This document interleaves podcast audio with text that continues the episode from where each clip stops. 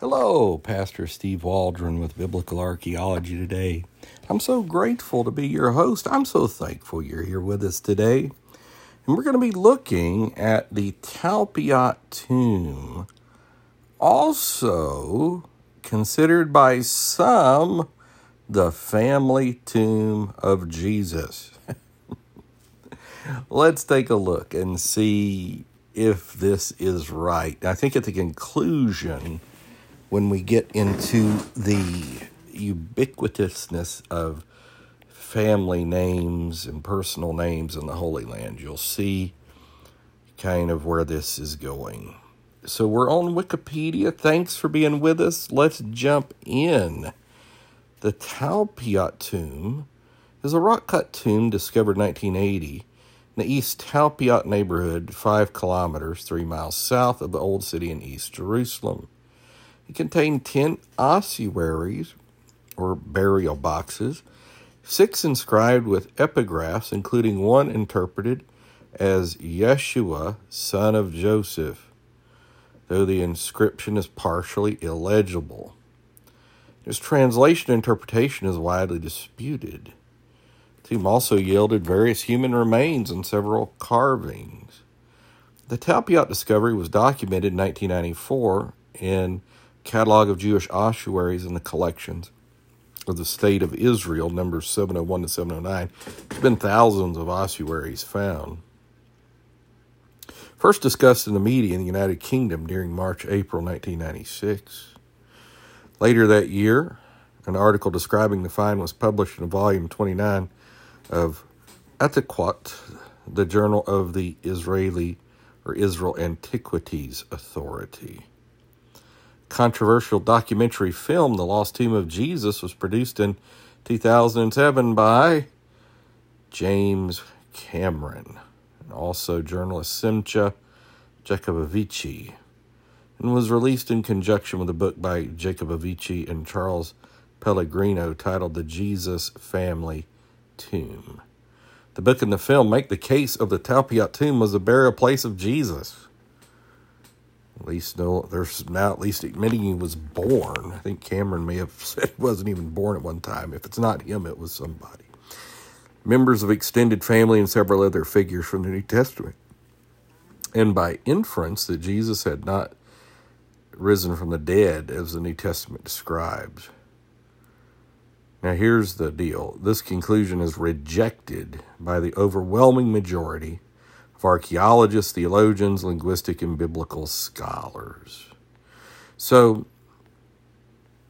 um, I remember around the same time, and I think because of that movie, there was a blasphemy club of like seventh and eighth and ninth graders and tenth graders going around blaspheming the Holy Ghost because they're like, well, Jesus, blah, blah, blah. Okay. So let's uh, get a little deeper into this. Ten limestone ossuaries were found, with six of them bearing epigraphs. Only four were recognized as such in the field. The archaeological team determined the ossuaries to be of little note and delivered them to the Rockefeller Museum for analysis and storage. According to Jacobovici, Cameron, and religious studies professor James Tabor. By the way, I'm not deliberately trying to mispronounce Jacobovici if I am. I apologize. One of the unmarked ossuaries later disappeared when it was stored in a cart, courtyard outside the museum. This claim has been criticized by both Joe Zias, former curator of the museum, and someone by the name of Kloner. Each of the ten ossuaries contained human remains and were in an advanced state of deterioration, said Amos Kloner. The two may have been multi generational, with several generations of bones stored in each ossuary, but no record was kept of their contents. In addition, three skulls were found on the floor of the tomb below the half meter fill layer. Crushed bones were filled were found in the fill upon the arcosolia. The scattering of these bones below the fill indicated the tomb had been disturbed in antiquity. A chevron in a circle pattern is visible above the entrance of the tomb.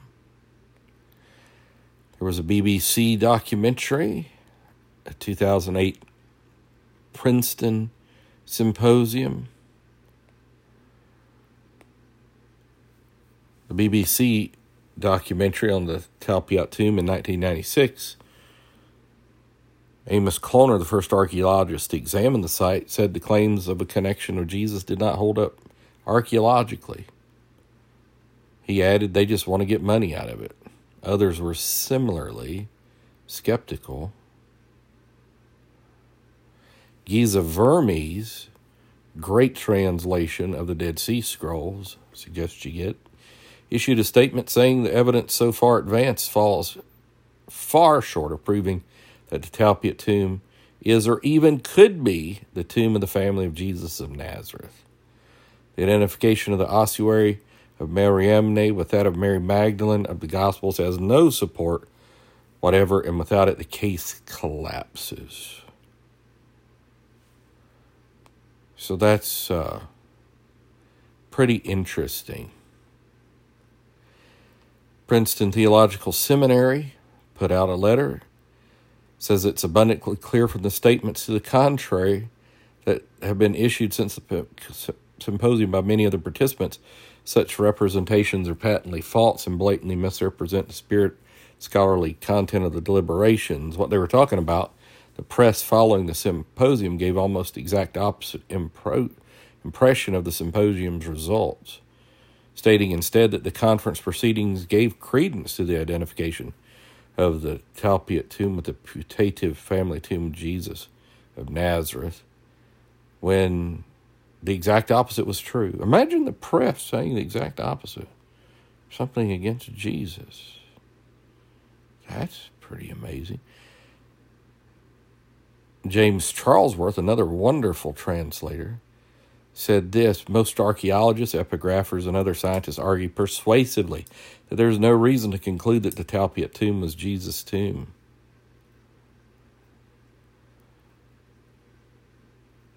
Darrell Bock, debating with agnostic scholar Bart D. Ehrman, both concluded that the Talpiot tomb has no connection whatever with the historical Jesus. In a 2015 article for the CNN website, Joel S. Baden, Yale Divinity School, and Candida Moss, University of Birmingham, dismissed Jacobovici and Shimron's theory stating the evidence is faulty and the story doesn't make any sense.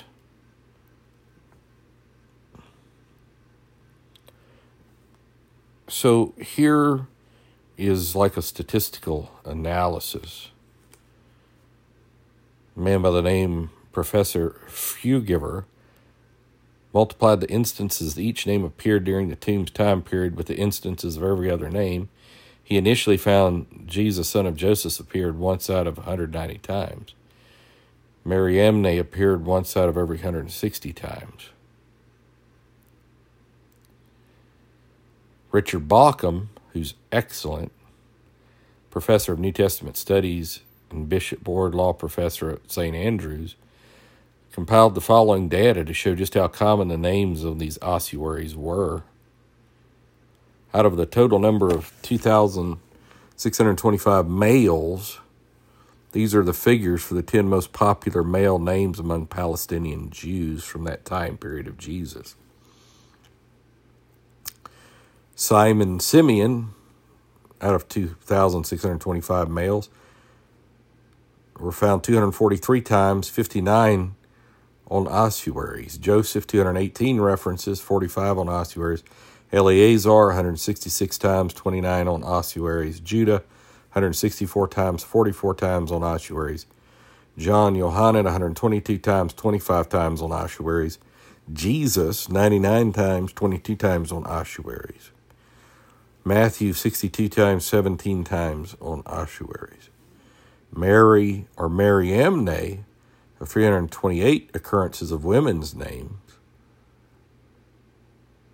so that's 328. Mary, or Mariamne, 70 references found on 42 ossuaries, 21.3% of the total. Salome, 58 references, 41 ossuaries, 17.7%. Shelamzion, 24 references, 19 ossuaries. And Martha, 20 references, 17 ossuaries.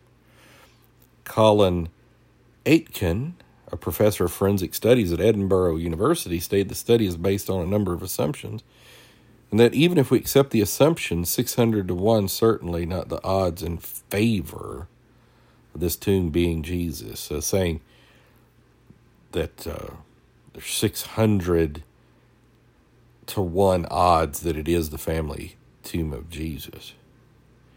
Peter Lampe, professor of New Testament studies at the University of Heidelberg and working in archaeology, pointed out that the 120 130 CE or AD in the port town of Maoza in the southern end of the Dead Sea, one Jewish household comprised the following names Jesus, Simon, Mariamne, Jacobus, Judah, uh, Papyri, Babatha. These people had nothing to do with New Testament or the Talpiot tomb. According to the rationale of the, the filmmakers, these people should not have existed. So, no, it's not the family tomb of Jesus. totally debunked. But you still hear about it in the media and maybe some very dark corners of academia. So, God bless you. Thanks for being with us today. Join us daily. Pray for us. Leave us a five star review. It helps people find us and subscribe and share with your friends and neighbors. Talk with you later. Bye bye.